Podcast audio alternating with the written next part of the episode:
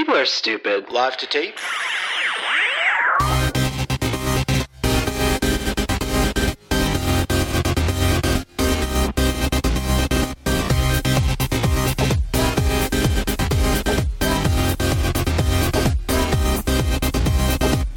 Welcome to Millennial 506. I'm Andrew, I'm Laura. I'm Pamela.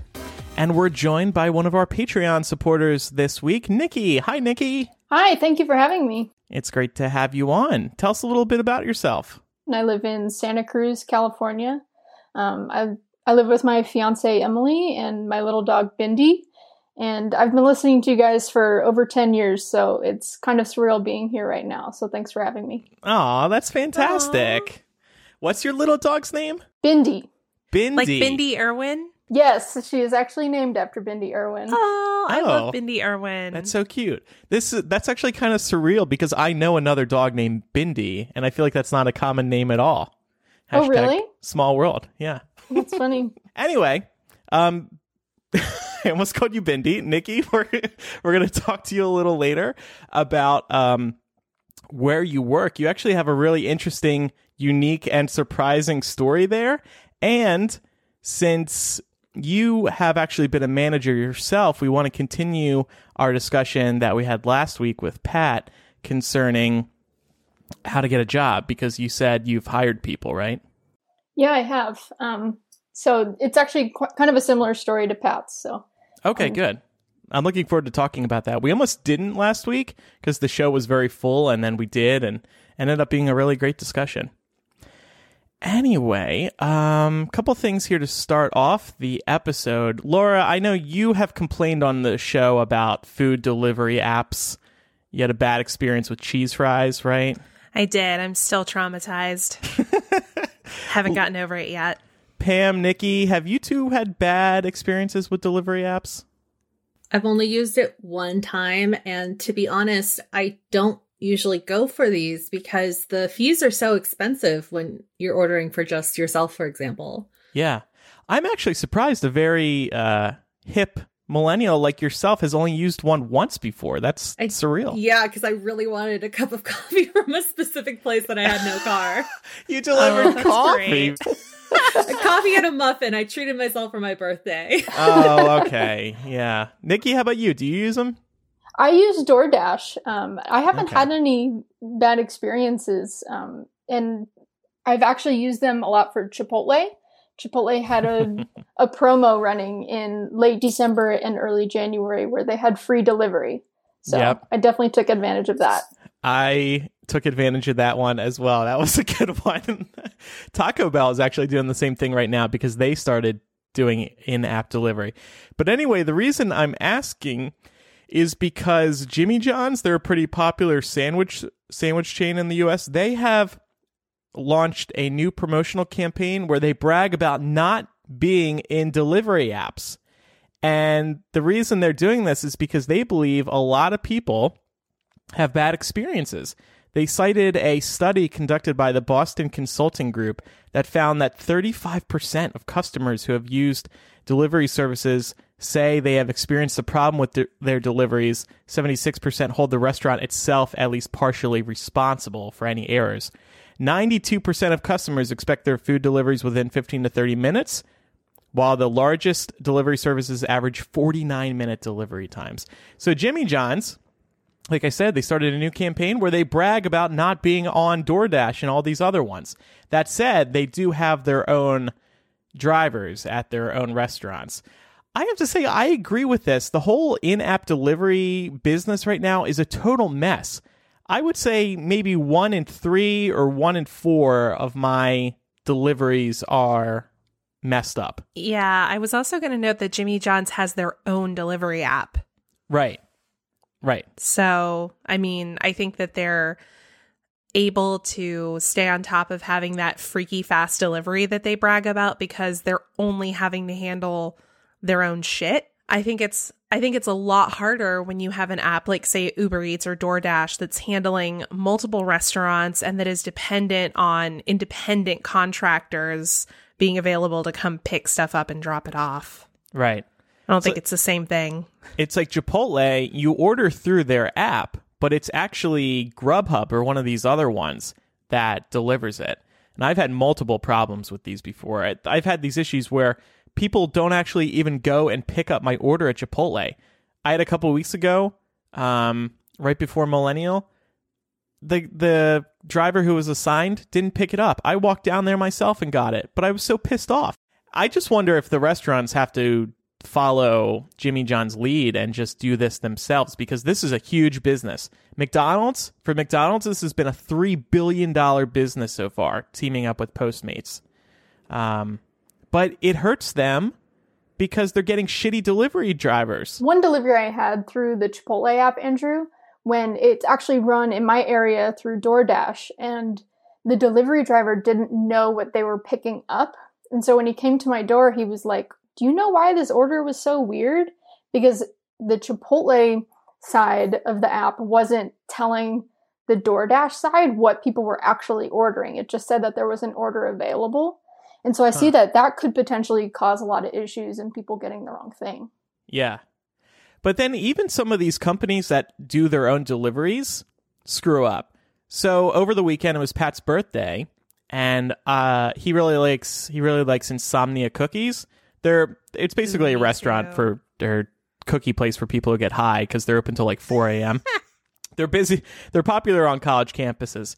But anyway, on his birthday, I order him an insomnia birthday cookie cake. It's 10 inches. You can pick the type of cookie. You can have it say something on top of it. Great. Perfect for the birthday. So Insomnia delivers this themselves. I get it. Uh, you know, surprise, Pat. Here's a cookie cake. I open it up in front of him. Half the fucking cookie cake is smushed at the bottom because he had it like sideways in his bag. So it said like happy brr on it. And half the cookie was gone. I'm like, wow, way to like kind of put a downer on the the birthday gift. Come on, man. Yeah, you ruined Pat's birthday. Yeah. and you know, there's the tip, there's the delivery fee. So this was like an extra seven bucks just for this guy to smush half the cookie. Wonderful. Anyway, it's an interesting situation right now with all these delivery apps. I would like to see other restaurants follow Jimmy John's and deliver the food themselves so they can train their own employees to deliver these properly and not screw them up. Laura, what's going on with you? Yes, I have something to fucking bitch about. So, uh, my HOA contacted me on Friday with an email that was titled Urgent Response Required. And I read this email, and it's the HOA telling me, Hey, so we got your monthly payment uh, for the Homeowners Association, but um, you're not paying the right association. And they basically proceed to tell me that my auto pay that has been set up for the- almost two years at this point has been going to the wrong association this entire time. Oh my God.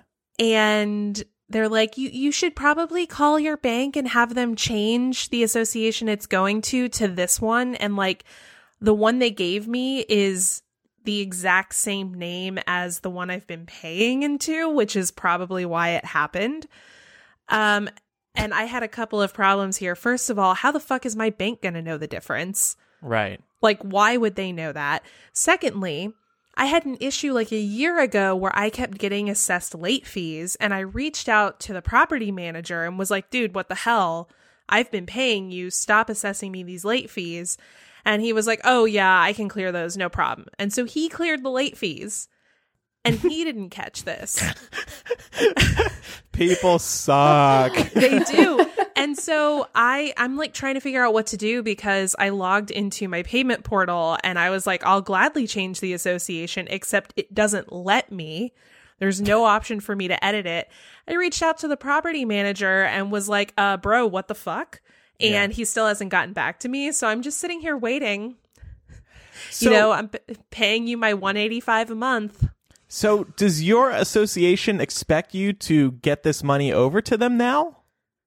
I don't think so. So I think what happened is there's like a big sort of like overarching company that manages multiple HOAs. Mm-hmm.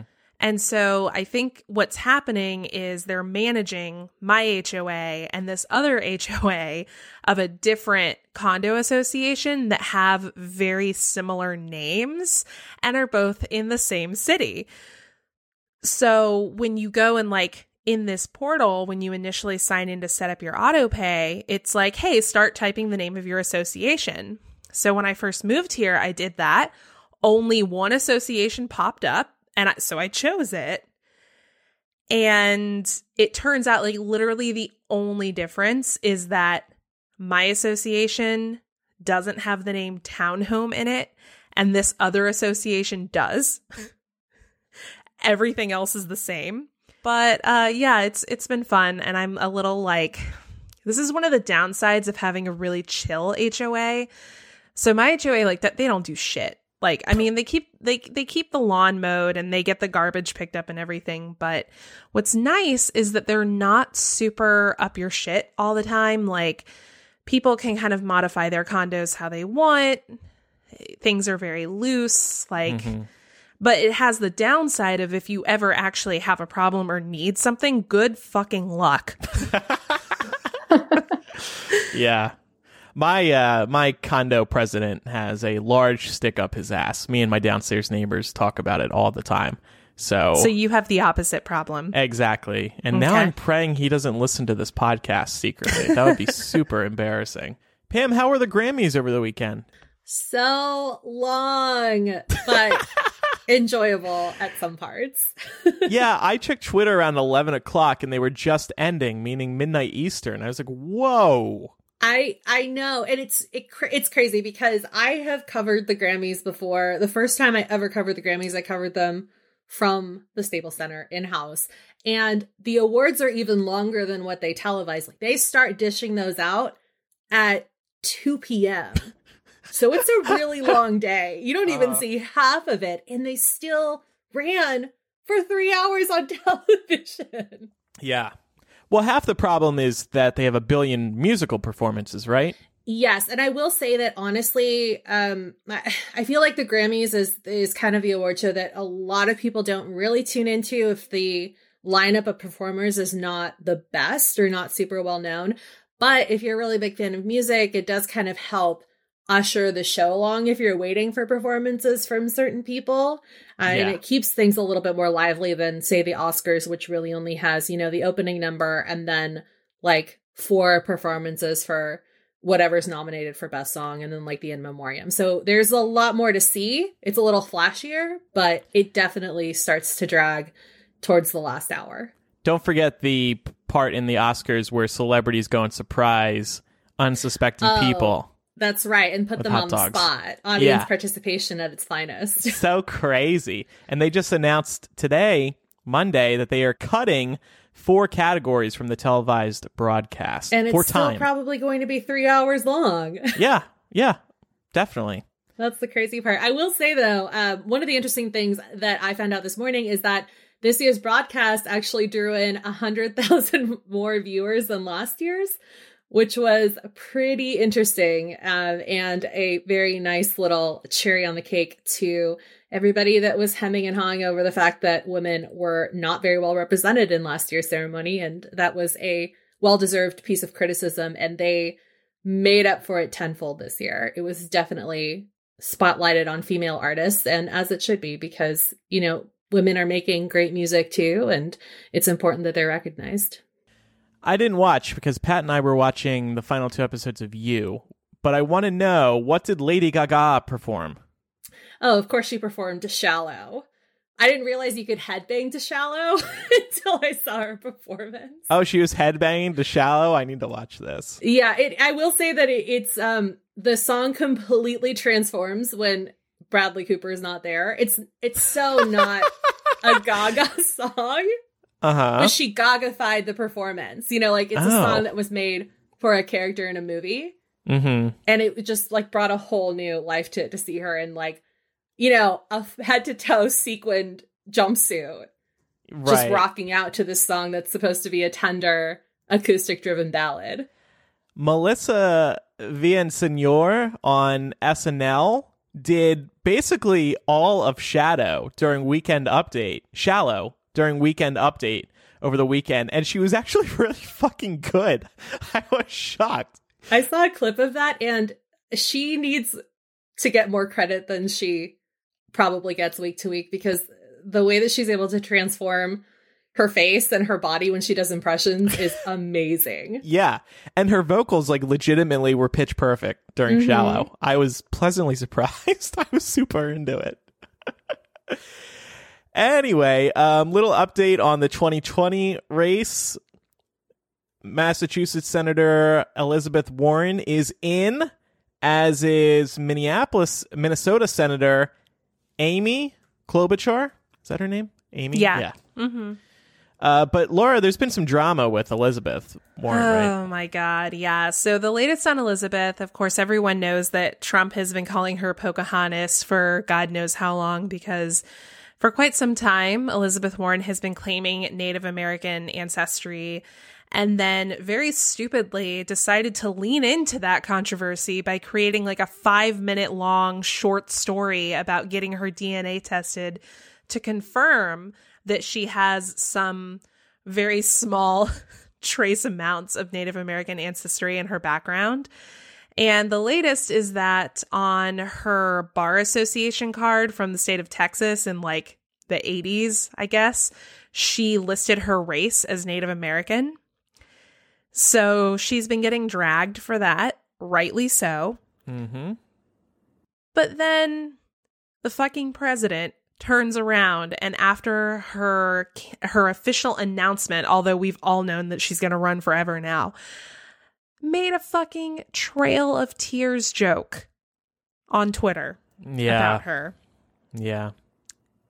And this just goes to show like the gaslighting and just the completely uneven standards that are applied to Democrats and Republicans and also men and women.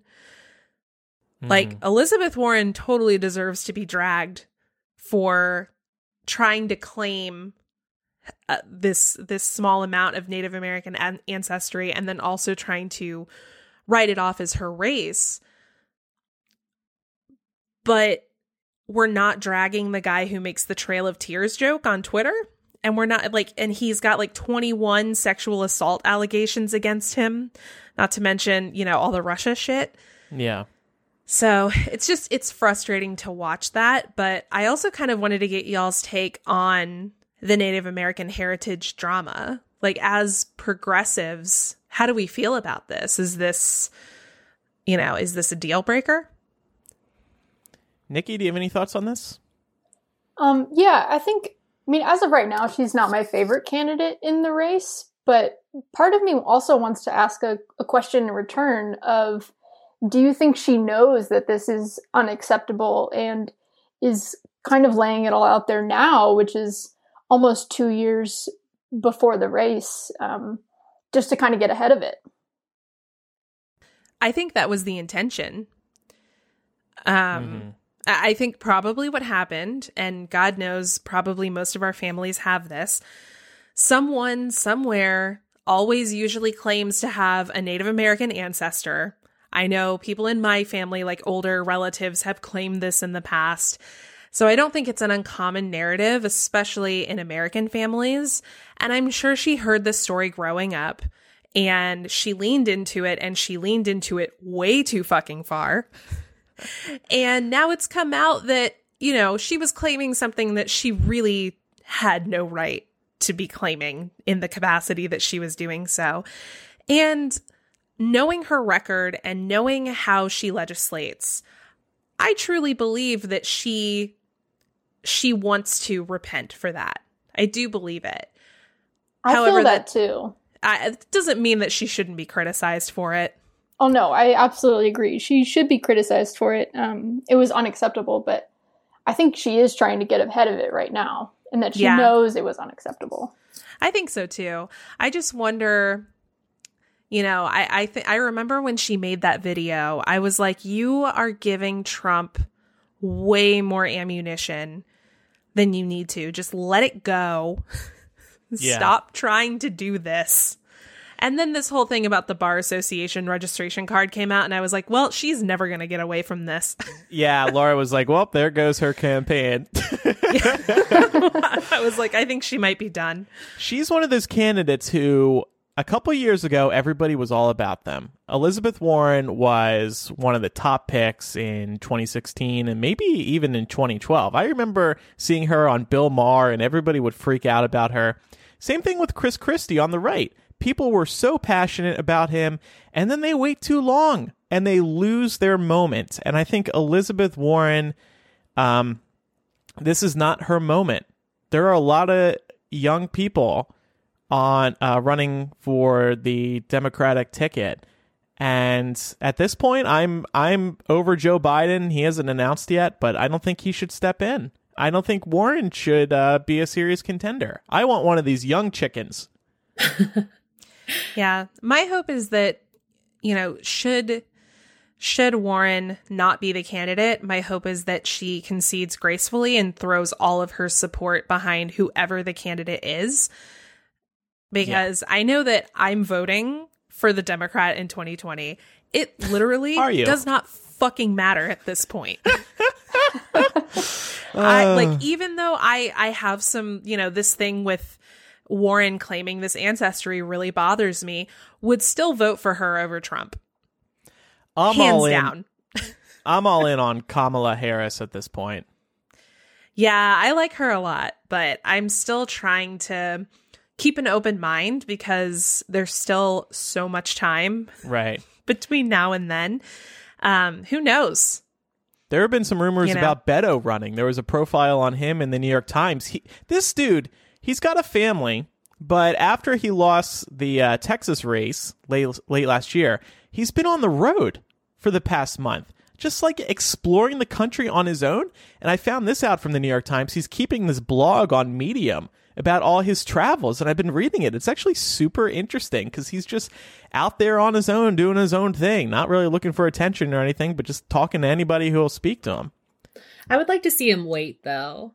Same. I feel like it's too close. Um, and that could come back to bite him in the butt a little bit. And also, we're inundated with a lot of really great candidates right now. True. And I feel like Beto's only going to get stronger if he gives himself a little bit of time and distance from the hype. And people will still remember him. Yeah. Yeah, and I think he needs some distance from losing to Ted Cruz too. 100%. With all this traveling he's doing, I hope he has some good car insurance. Oh, and you know what? Our first sponsor this week, Policy Genius. Beto, listen up. Whether you're an insurance expert or a newbie, Policy Genius created a website that makes it easy for you to compare quotes, get advice, and get covered. Policy Genius is the easy way to get life insurance. In minutes, you can compare quotes from top insurers to find the coverage you need at a price you can afford. From there, you just apply online, and the advisors at Policy Genius will handle all the red tape. They'll even negotiate your rate with the insurance company. No extra fees, no commissioned sales agents, just helpful advice and personalized service. And Policy Genius doesn't just make life insurance easy. Whether you're shopping for disability insurance to protect your income, homeowners insurance, auto insurance, pet insurance, health insurance, they can help you get covered fast. This is the place to do it. One place for all insurance policies. Take a look at their life insurance options. It's not a topic we like thinking about, but it's an important one. No matter how much or how little you know about life insurance, you can find the right policy in minutes at policygenius.com. Policy Genius. Again, it's the easy way to compare and buy life insurance. They're so easy. I don't even have a promo code for you. Just go to their website, policygenius.com. All right, Nikki, it's time to talk to you. So, you heard our discussion last week, and uh, we I was looking at the the co-host applications, and by coincidence, you were next in our list. Uh, I say coincidence because what you filled out in the forum relates to that discussion we were having last week. So let's start off with this. You recently ish quit your job and took a new one. When did you leave your last job? Um, I left my last job in October of 2018. And you said it was for reasons similar to Pat. Can you tell us about those issues? Yeah, so Pat last week, I'm definitely able to relate. As he said, he's having a number of issues with HR at his company. And my previous employer had similar issues. Um, they were they're growing very quickly, which is great, and it was great to be a part of. However, as a company grows really quickly, things are always changing and things are getting thrown at you. And it can be difficult to keep up and also keep employee morale and manage HR issues when they do come up without some structure and organization in place. And unfortunately, in my situation, top level management just didn't really believe in structure and organization. And so, with my role as kind of a middle manager, with the growing responsibility of a top level manager, it just got to a point where I had to leave for my mental health. Mm. Hey, that was really bold of you, though, just saying, like, hey, I can't do this anymore. This is bad for my head. I need to yeah, get out. seriously. Yeah, thank you. It was definitely a risk, but I had come to the realization that my mental health was just the most important. Mm. So, funnily enough, you found your new job through this podcast. How the hell did that happen? I did, yeah. So, there was a, a about a two month period there where I was unemployed and I was mostly taking a break, but looking for kind of the right opportunity to pop up. And I was in the millennial group one day, and Ashley had posted that she was going to be moving on from her job and she was tasked with finding her replacement. And I didn't really know what it was, but I really respect the entire millennial community over there. So I did, decided to find out more info, and one thing led to another, and I got hired. And um, I'm absolutely loving my new role, and it's made a huge difference for my mental and physical health. Jesus. Hey, That's anybody awesome. got a job for me over in the Facebook group? Is this uh is this a remote job? I'm sorry? Is this a remote job? Like are you working from home? It is, yeah, I telecommute. So I'm the That's awesome. I know I love it. It's so different, but it's really interesting and and it's been incredible. I like that you use telecommute as a verb. Like you, like it's almost like you're moving somewhere, but really you just move from your bed to your desk, right? That is true. Maybe, maybe I should start telling people I telecommute to Hiveful. Me too. there you too. go. I come out of the bedroom, beep beep. Hey everybody, yeah, I, I go telecommuting make to the coffee desk. and then I check Slack. right, right. My telecommute is miserable. I wake up and I go straight to work. There's no in between. uh, well, that's that is really great. Um, wow, that's honestly like really inspiring. Yeah, thank you. At your old job, what were you looking for in a candidate? Inspire us. How do we get hired?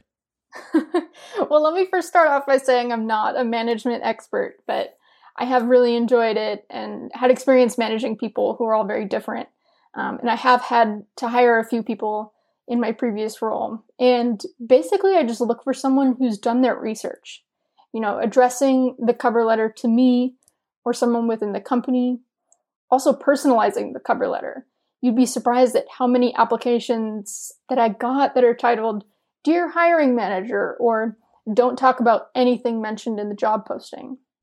Hmm. And then in interviews, I just like to ask questions, a couple questions about the company itself. Just a little test to see what they know. And at the end of the day, I think that really shows who cares about the role and not just about finding a job. You just mentioned you have to deal with lots of different types of people being in a manager position. How do you how do you find the threads to stitch everyone together to keep everybody happy together and separately? And how do you deal with different types of workers? In my experience, communication is key. You know, I always like to check in with employees, whether that be through individual check ins or group check ins, and just trying to understand their learning styles, understanding kind of their short and long term goals, asking them their opinions on changes being made, especially since I was in such a fast moving company. And if possible, give them a platform to speak and ask questions and be a fly on the wall in meetings where they normally wouldn't be invited, just so they feel that their, that their presence is valued. And I think long term, it's all those little things that fosters an environment where they feel empowered and that their voices are heard and that it's important. Yeah, definitely. Um, and you also have some side hustles? I do, yeah. I manage a couple websites. So the first is for my fiance. She's an incredibly talented artist. And so this past fall, um, I made her a website where she can sell her art online. So I, I build and manage that. Um, that's emilymackeyart.com. And then the second um, is a much bigger one. Is I helped to build and manage a website for one of my friends. She actually owns a little sock store in the Haight Ashbury district of San Francisco called Sock Shop Haight Street. Um, it's this really cute little store. And so we brought her store online and we launched that project this past fall. Um, and so, as part of that project, we decided as a women owned business that we'd be donating 5% of the online profits towards charities that empower women and girls. I'm on emilymackeyart.com looking Me at the art. too. It's beautiful. Yeah, is your she's fiance. so talented. Yeah. Well, thank you. Now you keep a cut of all this, right? Because you made the website. no, that's all that's all on her. I'm just being a dick. That's good. good for you. Why did you pick up these side jobs? Did you realize you needed a little extra income or were these more passion projects? They were definitely more passion projects. Um, really just the opportunity to work with those people and the sock shop project was definitely a passion project in that I had worked with that friend before and it was just incredible to work with her. And when she approached me with the project, I really couldn't turn it down. It just sounded like too much fun. You made these websites yourself. How long have you been in web design or like what kind of tools do you use? Mm. The first one is just built on Wix, really. So it's pretty simple. Mhm. And then the sock shop project is built on Shopify. So we used the Shopify template and kind of customized it where we needed to. And Mhm. I don't have any formal training in web design. I've just really enjoyed it and kind of self taught. yeah. Awesome. Angel in the Discord is saying that she feels like she's listening to a job interview right now. Shout out to everyone over at the Discord, by the way. um I feel like being able to build websites is a good skill to have. And the secret is like thanks to tools like Wix or Squarespace, it can be pretty easy to do it, but a lot of people don't know how easy it is. So you can say, "Oh, hey, I'm good at building websites." You can probably pick up a lot of gigs that way. Absolutely. I've really thought about that actually because Yeah. it's so simple, but a lot of people don't understand even where to go. So it can be definitely a benefit. And I think I'm thinking about doing that long term and researching more and teaching myself more. Did you tell your fiance that it would take like 2 years to build the site when all in all reality it took like 10 minutes? um, no, but that would have been good. All right. Well, uh, thanks for filling us in on on all that, and I'm still like wowed by the fact that you got a job through the Millennial Facebook group. That is so sweet. Thank you. Who was that again? Who hooked you up? Uh, her name is Ashley. Ashley. Thank So- you. Shout out to Ashley. Thank you. Are you guys like best friends now? um, we're definitely friends. We we kind of worked together for about a month. So she trained me for a month. I had that opportunity, which was really nice. That's awesome. And does she work remotely as well? she she does, and she did. Um, so Okay. I think she telecommutes now as well in her new role. Love that 30 second commute. Andrew's over here, so like taking notes, like, okay, so I just need to read the Facebook group more often. yeah, exactly. That's it. I'm downloading the Facebook app again. I'm back, baby. It's funny though because now that we have Discord, I'm hardly on Facebook, so oh, I kind of good. miss the Facebook group. that was our intention. Yeah, no, it's really nice over there. Yeah, it is. All right. Well, before we move on with some news, we do have a small confessional here. This was written in response to a story out of Minneapolis. Uh, this happened a few years ago in 2015, a case of road rage gone bad. Um, a gentleman had his car uh, very slowly sideswiped by a school bus as it was trying to merge onto the highway during hazardous road conditions. The gentleman got very upset, got out of his car, tried to get into the school bus, and the school bus driver informed him, No, you can't get in this bus because there's still a child in here. So, what did this guy do but decide to go step right out in front of the bus and shoot the bus driver through the windshield because that's normal? Oh my gosh. Uh, thankfully, bus drivers survived. Um, but this suspect was finally going to appear in court in 2019, a few years after this happened. So the confessional says, I don't understand how people think guns keep them safer. I don't want the prevailing mentality to be, I have to carry a gun because everyone else has a gun. I don't want to have to worry about shootouts in the street. Yeah. Well, I, feel you. I will say, um, owning a gun doesn't seem like too big of an issue yet in terms of getting to that shootout phase. I think we're still ways off from that. Um, however, I'm with you as well. There's been study. There's been study after study showing that guns will often go off in somebody's home in an unintended fashion. Somebody will accidentally shoot it, and they'll end up killing themselves. That's what happens most of the time, right? Yeah, I mean, uh, off, there are a lot of statistics surrounding the fact that if you have a gun in the home, you're far more likely to injure yourself or a loved one than you would be to actually shoot an intruder. That said, I, I think on this issue, I come across as relatively moderate for a progressive um, because I don't have an issue with people owning things like rifles and pistols for personal use. I think the Constitution grants them the right to have that. My issue is that there is nothing well regulated about this militia. And that's the part of the Second Amendment that sort of like gun nuts tend to disregard entirely. And you know, I live in the South. I grew up in the South. I have many friends who are gun owners, and thankfully, all of the people that I know personally are responsible gun owners. So I don't have an issue with them because I know they're responsible. But one of their number one arguments that they love to bring up, and I shoot them down every time, pun intended, um, they're like, the good thing is, you know, we have these weapons so that we could rise up against the government. And I'm like, no, you couldn't. You couldn't. You know why? Because the government has drones. So, like, if you want Right. to have a gun because you like guns or you like hunting or you like target shooting, like, that's fine.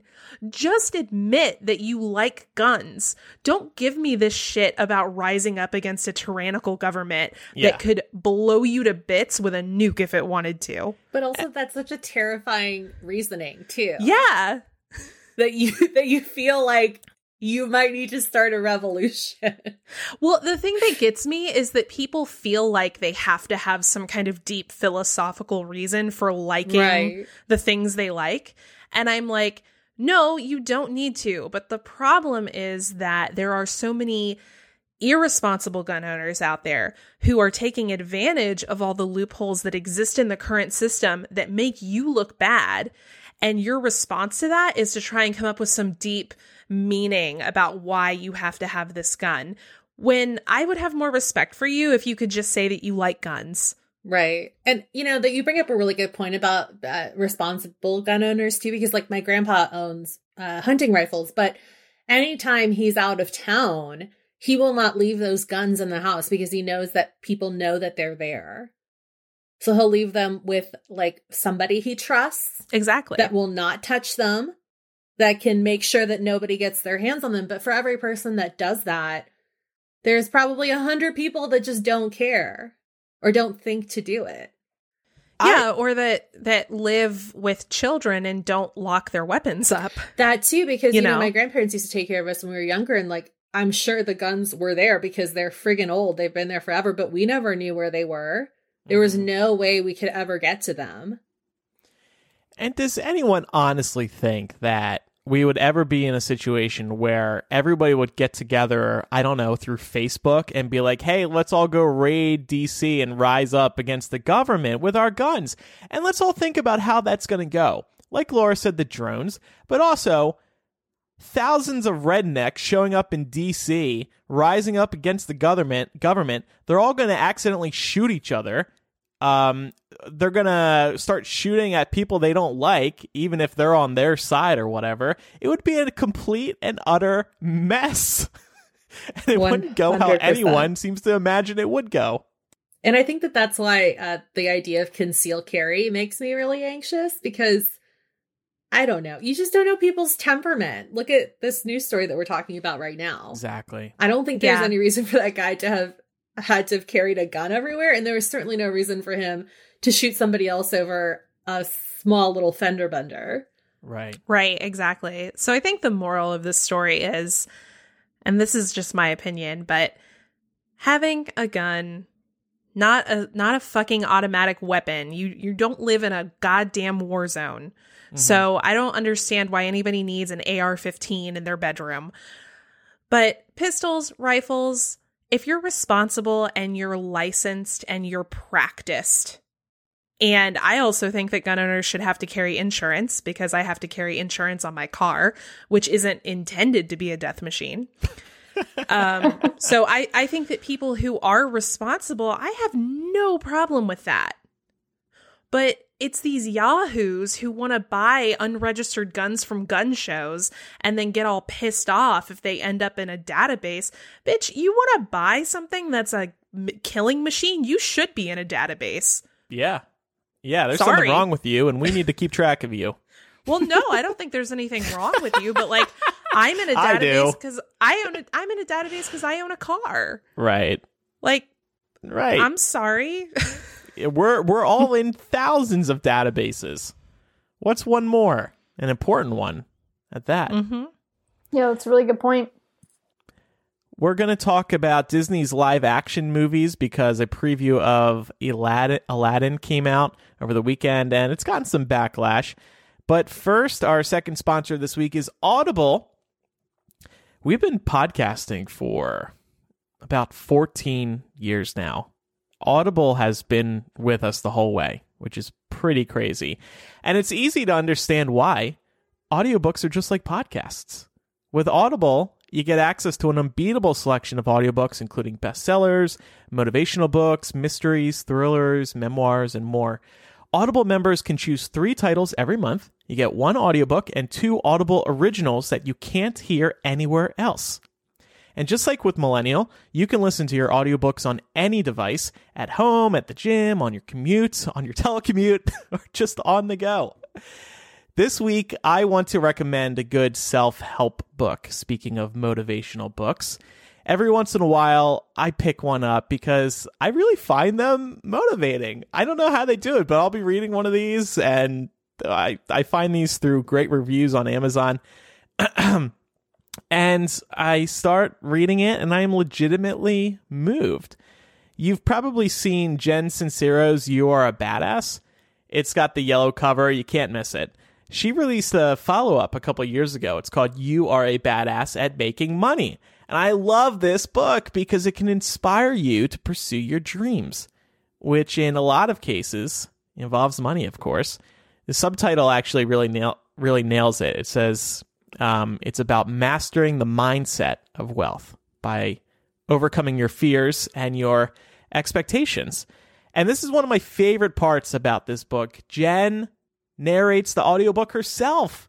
And I say this every time this happens. I love when the author does that because it shows that they're really proud of the book.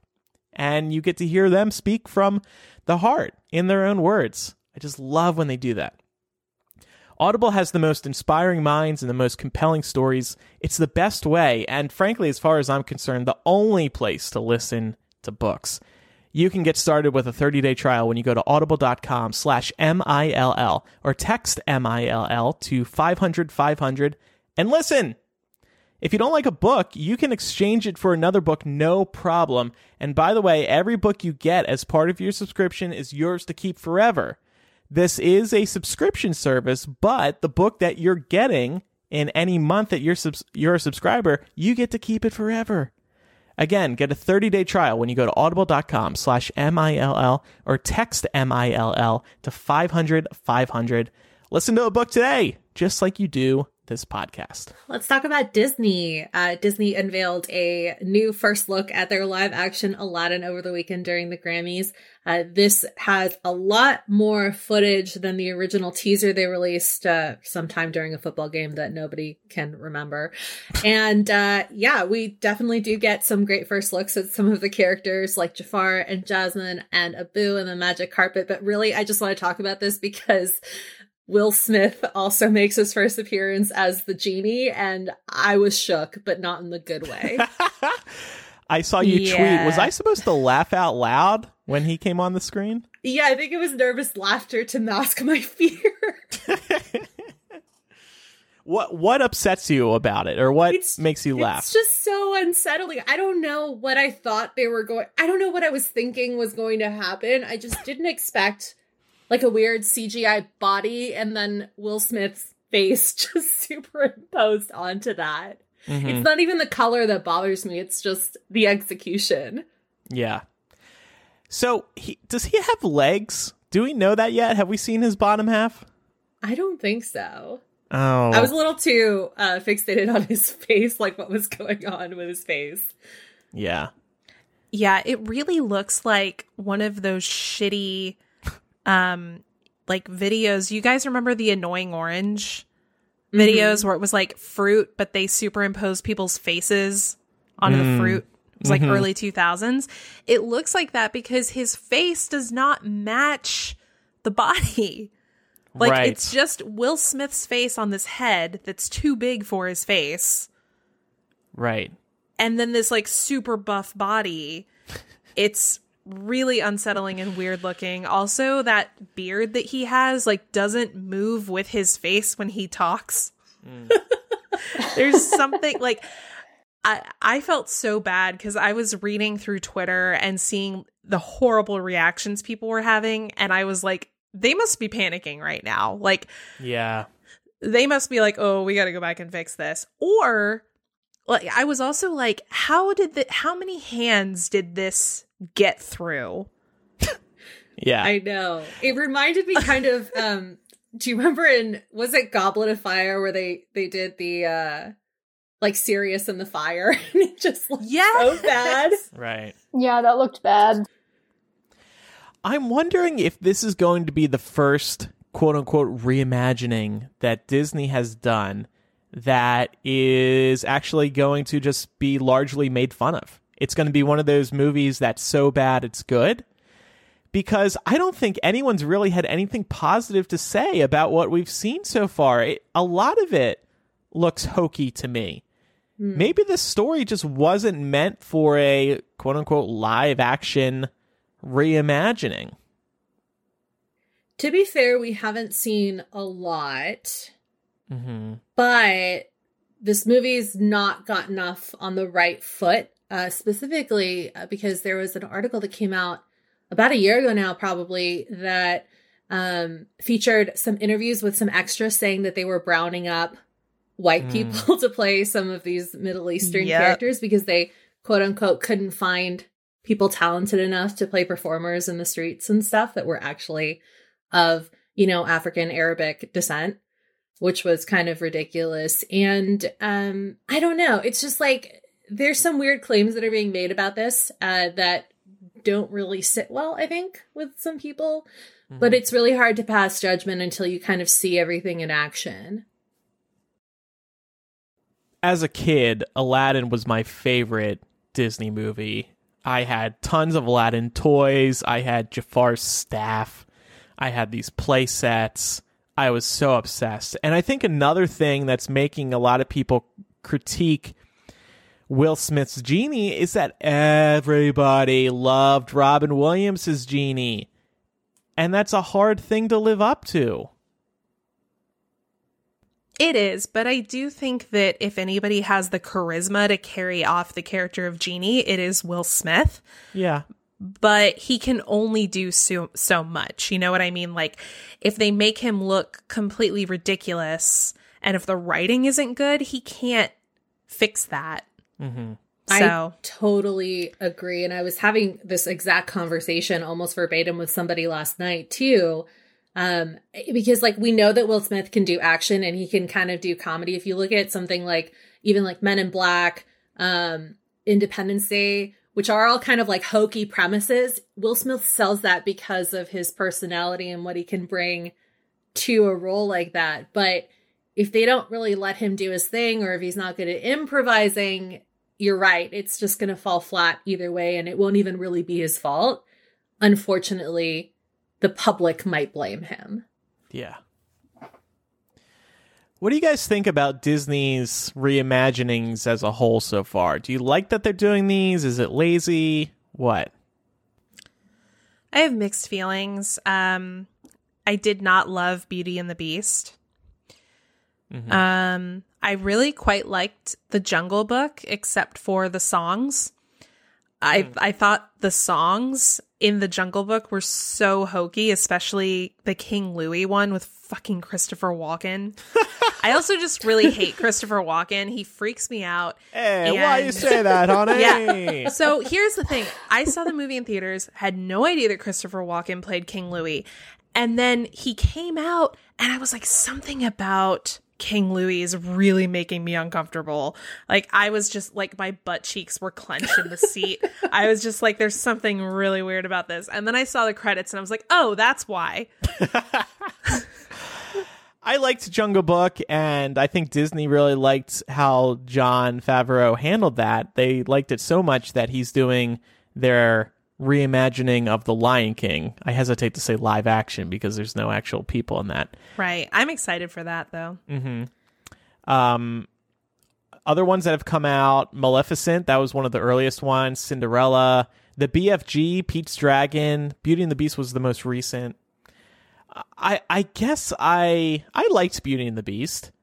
I re- I think I liked Jungle Book more because it felt Yeah. less hokey to me. King Louie aside, I Yeah, agree. I it- like it did. I liked Beauty and the Beast as well.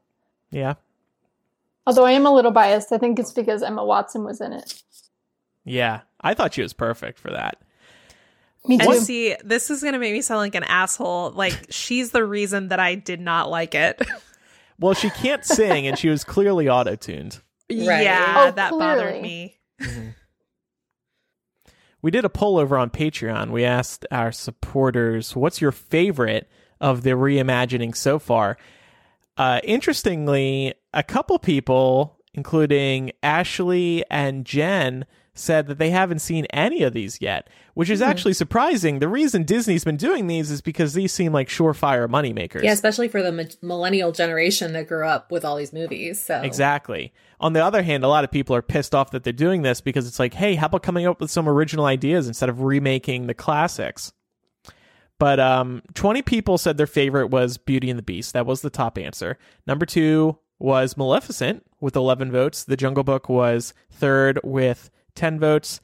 Uh, then Cinderella came in fourth place with five votes. Alice in Wonderland, that was the very, very first one. That, but that was way back in 2010 before they turned this into a whole big thing. That received a single vote. The BFG and Pete's Dragon received zero votes. it's very in, well. BFG is also not a um a Disney movie, right? That's Roald Dahl. But it was released by Disney. Oh, okay. Okay. Um, it is interesting to me that Beauty and the Beast won though, but I guess maybe people like the ones that are true to the animated counterparts that they fell in love with as children. hmm Because all the ones that scored lower on this particular poll are movies where they took kind of like inspiration, but Mhm. made them their own stories. And and to that point, there are three big ones coming out this year, right? Yes. So we have Dumbo, which drops next month in March. Then Aladdin comes out in May, and The Lion King is due out in July. That's just in 2019. We also have Mulan coming down the pipeline, and um, Pinocchio was just announced as well. Uh, 101 Dalmatians, which is allegedly set to be released exclusively via Disney Plus, which is the new online streaming platform for the studio. So these movies are not going anywhere. Mm-hmm. Wait, there's a new live action 101 Dalmatians coming, Mm-hmm. Yeah. but but we had the the Glenn Close one. Yes. Oh, there's also a new Cruella de Vil movie Oh, coming yeah. out with Emma Stone. Okay, I I can see that actually. And you have to wonder like how long until they start creating live action reimaginings of the Pixar movies because those are going to be obviously huge. terrifying. Yeah, they can't do that. Please, God, please do not do that. Anyway, so as Pam just said, a few big ones coming out this year. I'm I'm cautiously optimistic, particularly for Lion King and I guess Aladdin because I loved it so much. And Aladdin's really hot in this movie. It looks like so. I'm into that. it's a musical. That's kind of exciting. yeah, hell yeah.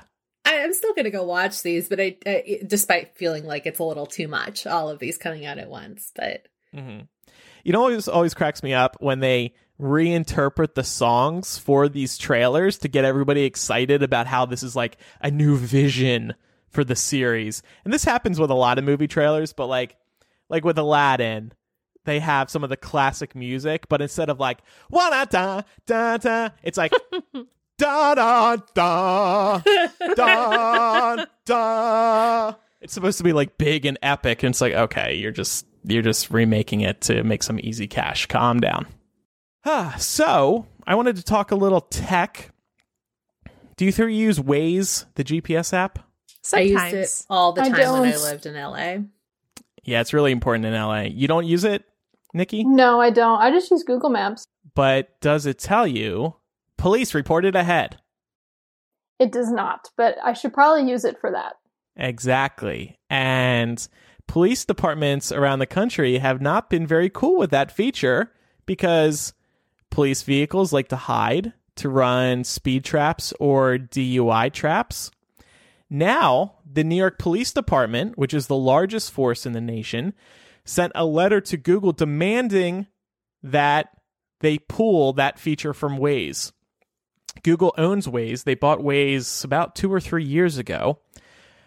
The NYPD said the posting of such information for public consumption is irresponsible since it only serves to aid impaired and intoxicated drivers to evade checkpoints and encourage reckless driving. Reve- revealing the location of checkpoints puts those drivers, their passengers, and the general public at risk.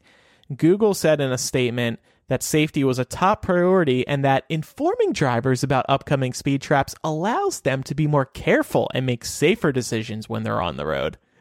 Which is so bullshit. This just helps us avoid speeding tickets and DUI checkpoints. That's all it comes down to. It doesn't make us safer. Um, so I'm actually very split on this because I agree with police departments that this does affect safety. People are speeding more often and they think they know when a cop is ahead so they can they can keep speeding until they run into a cop warning. Um on the other hand, this is a great feature for consumers. I love using this during long distance drives. I'll use Waze to drive from Chicago to New Jersey, and I will be speeding.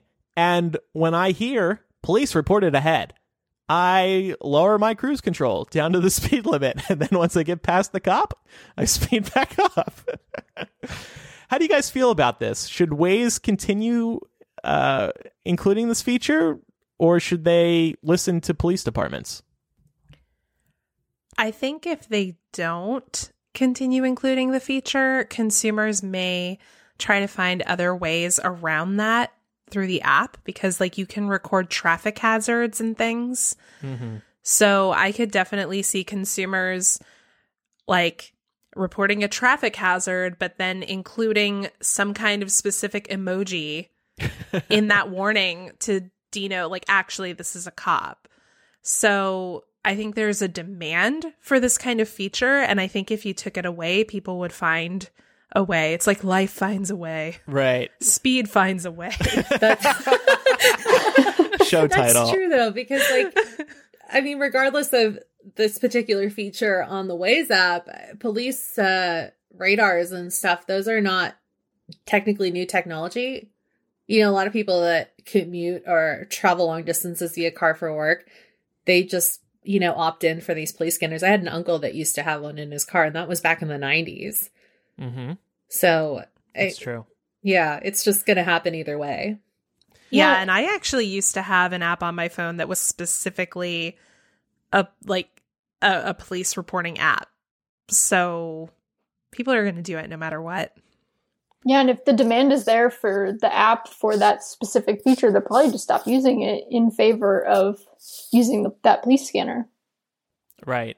Or another app will come along specifically for being warned about police reported ahead. I have noticed, um, so after Google bought Waze, Google started putting some Waze data in Google Maps. Sometimes when you see uh, like cons- a construction warning or delay, it'll say right within Google Maps, delay reported by Waze, accident reported by Waze. But I find it very interesting that Google has yet to bring the police reporting over to Google Maps. And I can't help but think that it's because they know they would get a lot of pushback. Because Waze does have a huge user base. There's people are passionate about Waze. It really can save you time. However, Google Maps, that's the big fish. If it ever went over to Google Maps, a lot more people would be getting uh, avoiding speeding tickets. Yeah, and we definitely don't want the police to miss out on their quotas, Exactly. which we know you have, even though you deny that you have them. The DUI checkpoints, though, I don't know. I, I, I actually really do think that Waze might be putting people in danger. Yeah, in that case, I would say just for the optics of it, if it were me running Waze, I would remove that as a feature. All right, one more sponsor today, then we'll get to AP choice and recommendations. Our final sponsor is Harry's. Harry's makes shaving an enjoyable experience. I've been using them for a few years now, and I'm never switching to anyone else. They've got high quality razor blades and other great grooming products at a very fair price. I love Harry's because they give me a close shave, a comfortable glide, and a reliable product. And their story is really admirable. Their founders were fed up with overpaying for expensive razors with unnecessary features. They knew a great shave comes down to great blades, period. Made with sharp, durable steel that lasts. That's why they bought a factory that's been making some of the highest quality blades in the world for over 95 years. And these are five blade razors, so you get a really close shave. By selling directly to you over the internet, Harry's can offer their blades at a price much lower than the leading brand, just $2 per blade compared to $4 or more. And you know they believe in their product because they have a 100% quality guarantee. If you don't like the shave, no problem. Let them know and you'll get a full refund. I love that because that means they're really confident in their product. I want you to get a Harry's trial set. You're going to love them and then switch, and then you're never going to go anywhere else. Get a $13 value trial set that comes with everything you need for a close, comfortable shave, including the weighted ergonomic handle, the five blade razor with a lubricating strip and trimmer, bl- and trimmer blade, a rich lathering shave gel, a travel blade cover so you can take it on the go. Uh, all of that, 13 bucks in the value trial set. Listeners of our show can redeem their trial set at harrys.com slash M-I-L-L. Make sure you go to harrys.com slash M-I-L-L to redeem your offer and let them know we sent you to help support the show. So, Laura, we got a couple of AP choices that I want to direct to you. To me, Yeah. oh my goodness. Everybody has questions for you. I don't think these, well, one of them is for me. Well, and the other one, I feel like it's for you because you'll be able to answer it. You think so? Yeah. I'm also stalling right now because I'm trying to find that post. Oh, well, I'm going to read them to you. Oh, okay. I mean, There there's go. also a link in the doc. Don't you see that? Yeah, I know, but I Uh-huh. sent, did you see that message I sent you earlier? No, where? Okay. I'm I'm very focused on the on the on the broadcast. I don't Oh, see I, other- I sent it to you before the broadcast. It's fine. Don't worry, Laura. I saw it. I was doing Thank my you, pre-show Pam. meditation. I, I apologize. I sent it in Slack. You're right. You're right. I see it now. that thing you insisted we use. That's right. hey, come on! It's better than texting or Facebook. It is. It, Messenger. That's it is. true. It is. I'm just giving you shit. And that way I can turn it off on the weekends. I don't have to hear from you two a couple days a week. Rude. Yeah, except me because we have MuggleCast. That's true. Um, all right, so this first one comes from Amy. It says, I remember Laura talking about her and Mark playing the game Detroit Become Human a while back. I got it for Christmas, and it has become my newest obsession. I was wondering what direction they took the game in during the first time they played, and if they've played through again for a different outcome. I need to discuss the game, but I don't know anyone else who has played it. Oh my god, I was also obsessed with this game when I got it. Unfortunately, Mark wouldn't be able to answer this question for you because he still hasn't finished his first playthrough. Um, I, however, have played multiple iterations of it, and I think I've pretty much found all the different possible scenarios. And I've also played both of the larger arcs of either going for the peaceful resistance or going full on violent rebellion. Done both of those things. Uh, they both have their own pros and cons. I really enjoyed that game, and now I actually want to go play it after we get off this call. so if we could if we could wrap it up, that'd be great.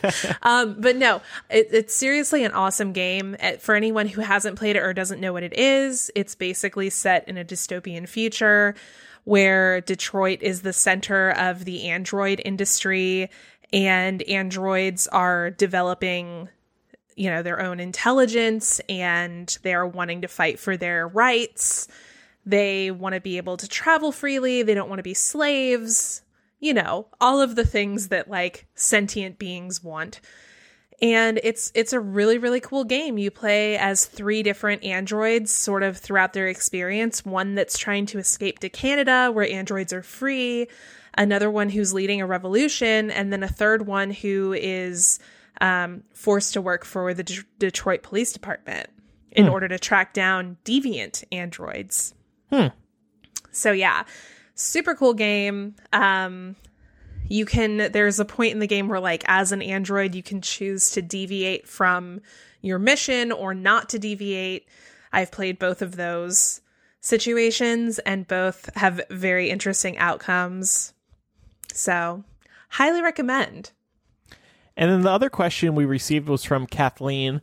Does anyone see a point in the distant or near future where America's democracy just doesn't work anymore and it fractures due to a civil war or another reason?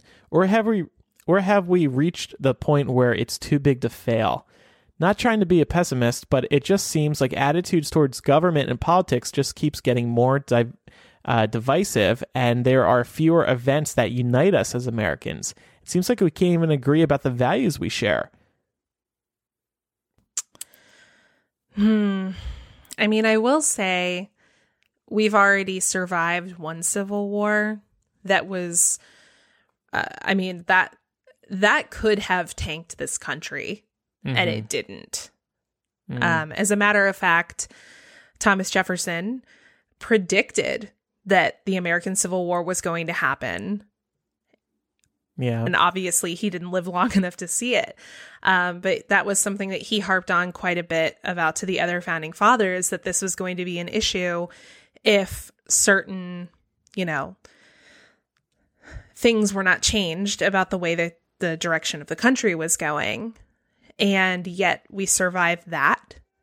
Um, America has survived bad presidents before. However, the difference now is that this isn't just a bad president, it's an aspiring autocrat. hmm I I feel like it's it's maybe a little too gloom and doom to say like, "Oh yeah, America's done." like we've sort of we've reached our expiration date and the American experiment is over. I don't think that's true. I do think that things are splintered very badly right now and I don't know the answer to how we fix it apart from um certain generational values going out of vogue as uh the baby boomers start you know retiring and then eventually leaving us Yeah.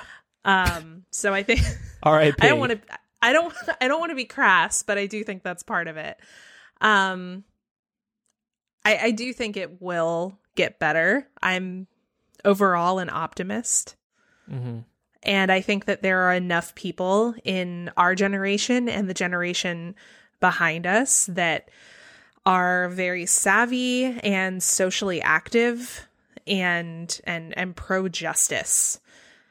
And I believe in us and I believe in them. Yeah. And I think we will be able to turn things around. It's going to suck for a long time though. By the way, I just pasted the two questions in Slack so you can read them now. Well, that's not helpful. but I feel like I feel like the second question could also be open to the rest of the panel. Absolutely. You know, it's not just my take. So I guess the idea of like the empire kind of you know, that's something that we learned about in the history books is is kind of dead in a way because we've advanced so long, but I do feel like, you know, America has reached its peak as far as the position of power that they currently hold uh, in the world. But as far as like how we stand here, I don't really think that we're in danger of, you know, uh, imploding on ourselves, if that makes sense. Mhm. Um, and I think like the internet kind of helps with that because the the great thing about the internet is that um, the more it's around and the more young people use it to communicate, not necessarily within like their own groups, but with like groups that are outside of their own bubbles, the more tolerance that's going to breed, and hopefully at some point, um, a lot of these issues correct themselves. But I feel like we can only get more compassionate and like Laura, I have a lot of faith in in like the younger generations because they're pretty smart and it's really inspiring to see you know what they're doing already despite the fact that they don't have things like the right to vote yet so I would agree with both Laura and Pam on that point that I still have a lot of faith in the American people. And if you look at all of the rallies for these new Democratic candidates that are coming out, there's so much passion in the crowds, and you can really tell that, you know, people haven't given up hope. Yeah. To be honest, I I don't want to say that I'm more concerned because I think I mean I'm very concerned for the state of our democracy. It is it is under threat. There is no doubt about that. But I think the very clear and present threat right now is a global threat and that's climate change and overuse of plastics. That's some shit that if we don't fix that like fucking yesterday, we're dead. So, if you were looking for a dose of cynicism, there you go. i mean that's a good point we're going to kill ourselves globally before we kill ourselves internally so Yeah. So true. But also, just in regards to Trump, Trump is working to divide us, period. It's just Yep. so obvious. And I think a lot of people are going to look back on this time through history books or whatever, and they're going to realize just how fucked up of a period we were in. I mean, there's really outrageous stuff going on that I don't need to repeat right now, but we, we all know. Uh, things that we never imagined would happen here are happening here. So if Trump leaves in two years, then I think whenever Trump leaves, that's when things will start to get better because we won't have somebody at the top actively working to divide us. There are lots of great Republicans compared to Trump, and I miss them leading. And uh, I look for, you know, just starting with how they treat journalists. That alone will be such a big change, hopefully whoever uh, takes office next and however soon that might be. So I don't think things are going to get any better until the guy at the top is out of the office. Well, also until the Republican Party takes itself back from the wingnuts that have taken over it. Um, you know, from sort of like the Roger Ailes model of conservatism. Um, you know, there's the Republican Party is no longer the party of pragmatism that it used to be. And until it takes that mantle back, we're going to be kind of screwed because we have one party that's trying to be the adult in the room, although sometimes Democrats can be a bit spineless. And then you have Republicans who have just become the party of no. Like, no, we're not going to give you anything. We don't know how to compromise. Oh, and by the way, anything that has Obama's name on it, we're going to undo. Right.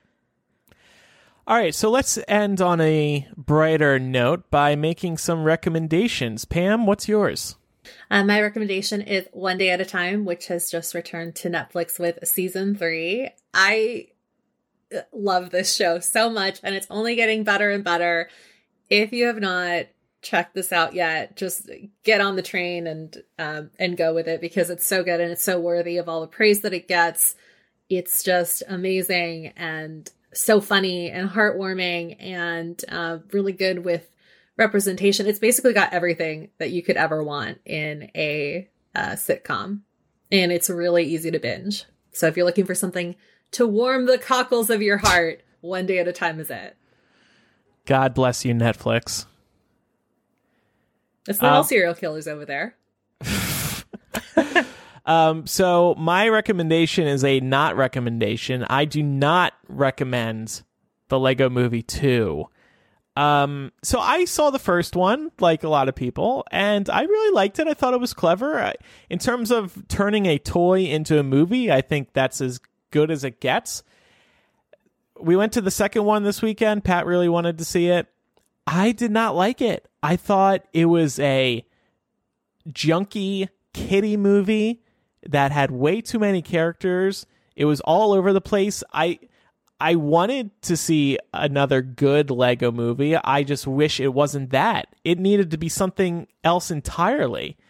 The only th- good thing I could say about it was Maya Rudolph was occasionally funny, and uh, Lego Batman, voiced by Will Arnett, he's he's still really funny. But otherwise, I was checked out of this movie within 30 minutes. And I told Pat that after, and he was like, "Oh yeah, well, I could tell by your sighing. I didn't even realize I was sighing. I was so disappointed in this movie. I was verbalizing it apparently.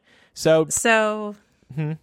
yeah, we also saw this over the weekend, and I was kind of disappointed because I quite liked the first one yeah, um, because it felt like as a movie, it had a lot for adults and for kids. hmm And this one felt like it was skewing more on the kids' side of things, which is fine. There's nothing inherently wrong with that, but it was weird that it kind of set the precedent in the first movie of having a lot of edgy, funny humor that would appeal to adults that didn't carry over into the second movie. yeah, that's a good point.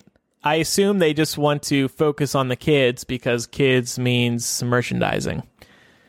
I mean, I get that. That's fine. It's just as a movie, it was not. I didn't think it was a great sequel. Yeah, I agree. And I said to Pat, I'm done with Lego movies. That's it. Thank you. Next. And, uh, you know, I'm a little worried for Warner Brothers because they were, as recently as a couple years ago, calling this one of their tent poles. The Lego franchise, the DC franchise, and the Harry Potter franchise are their three tent poles. And then Lego Movie 2 came out and had weaker uh, a weaker box office than expected. So Warner Brothers is probably feeling disappointed as well. Anyway, Nicki, what's your recommendation? My recommendation is a Hulu show called Killing Eve.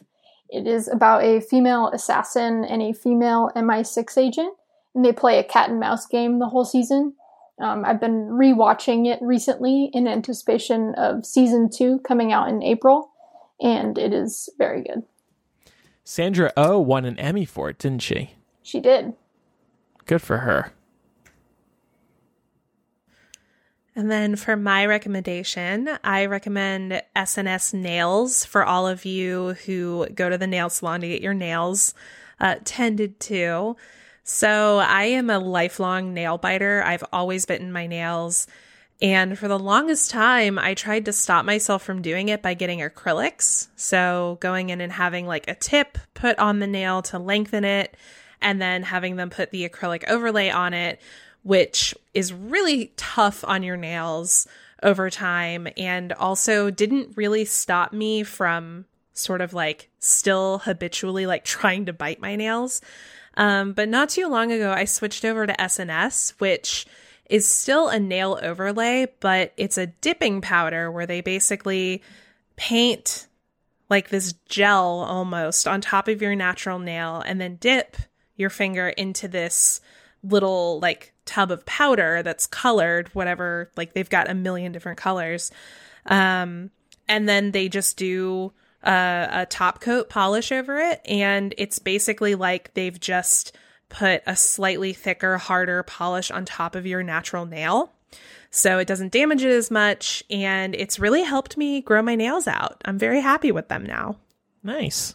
yeah I used to have the problem of biting my nails, and then I don't know how I was able to because it's hard to break that kind of habit. Mm-hmm. But I did just stop, and I never looked back. it's a nervous habit Yeah. It's a, it's a nervous habit for me too, but like you, painting my nails uh, helped a lot in terms of helping me grow them out. If you have anything to say about what we discussed in today's episode, check out millennialshow.com and there's a contact form right there. You can also email us directly, millennialshow at gmail.com, or hit us up on social media, twitter.com slash millennialshow and facebook.com slash millennialshow. We could really use your support at patreon.com slash millennial. That keeps the show funded. That keeps the show going. That keeps us having to work extra hours. We can clear that time for podcasting. Thanks to people like you, Nicki. Thank you uh, for joining us today. We hope you had a good time. Yeah, thank you for having me. I love your story. I love where you live. I love how you create websites for people. It's a lot to like about you. I'm going to move to Santa Cruz. Can we hang out? Absolutely. Thank you. I'd love to hang out. Ladies, what are we talking about in After Dark today? We're going to be talking about a new study out of Pew Research that found that a third of Americans say it's acceptable to wear blackface as part of a Halloween costume. Uh, but don't worry, it gets much worse than that. so, we'll be talking about some of the stats that came out of this study and talking amongst ourselves about uh, the data and sort of the mentality of why people feel the way they do. I would also like to touch on what Ralph Northman is doing, the the Virginia governor, because he's still hanging in there. He's Yeah. he's got some ideas to save himself. So yeah. we'll talk about Northam, by the way. Northam. What did I say? Northman. Oh, I, my apologies.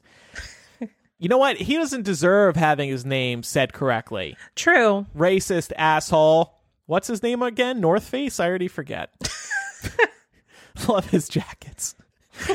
Um, Nicki, you selected the closing song already, and I'm going to give you an extra star because you picked a song um, that begins with the chorus, and that's what we're always looking for. So we don't have to start it halfway through. So thank you. Absolutely. Anytime. Cool. Thanks everybody for listening. I'm Andrew. I'm Laura. I'm Pamela. And I'm Nicki. Bye everybody. See ya.